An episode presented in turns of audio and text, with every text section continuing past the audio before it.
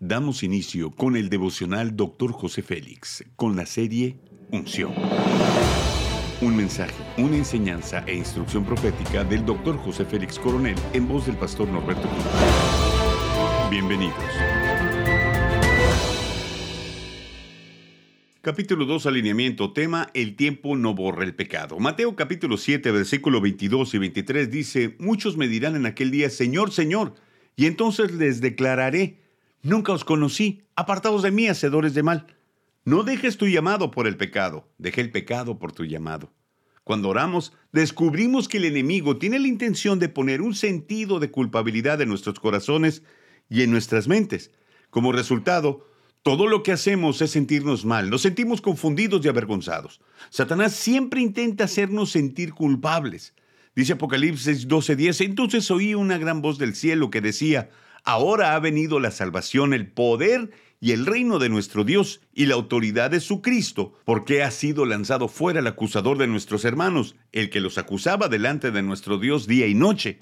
El ministerio del Espíritu Santo es traer convicción de pecado y cuando Él venga, convencerá al mundo de pecado, de justicia y de juicio, dice Juan 16.8.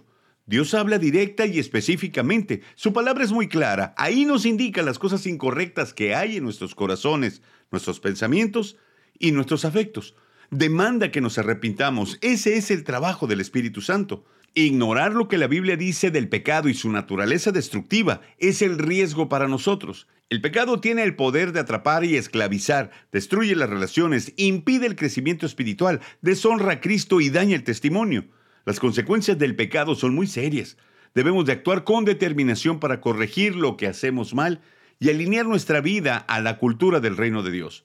Todo hijo de Dios tiene que tratar con el pecado en la mente y tenemos que orar para que el Espíritu Santo nos ayude a identificar y a destruir esos pecados fáciles de ocultar que solo nos llevarán a ser descubiertos y avergonzados. Dice Mateo 4:22, porque no hay nada oculto que no haya de ser manifestado ni escondido que no haya de salir a la luz.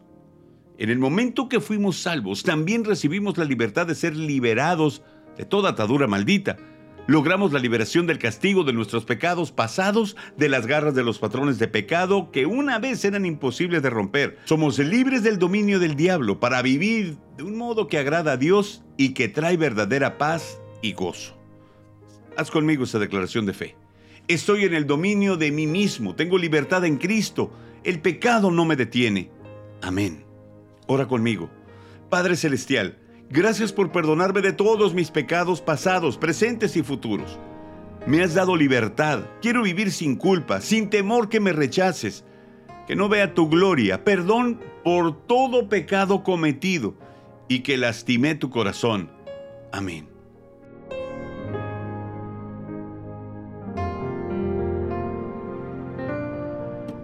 Gracias por acompañarnos en Devocional, Dr. José Félix.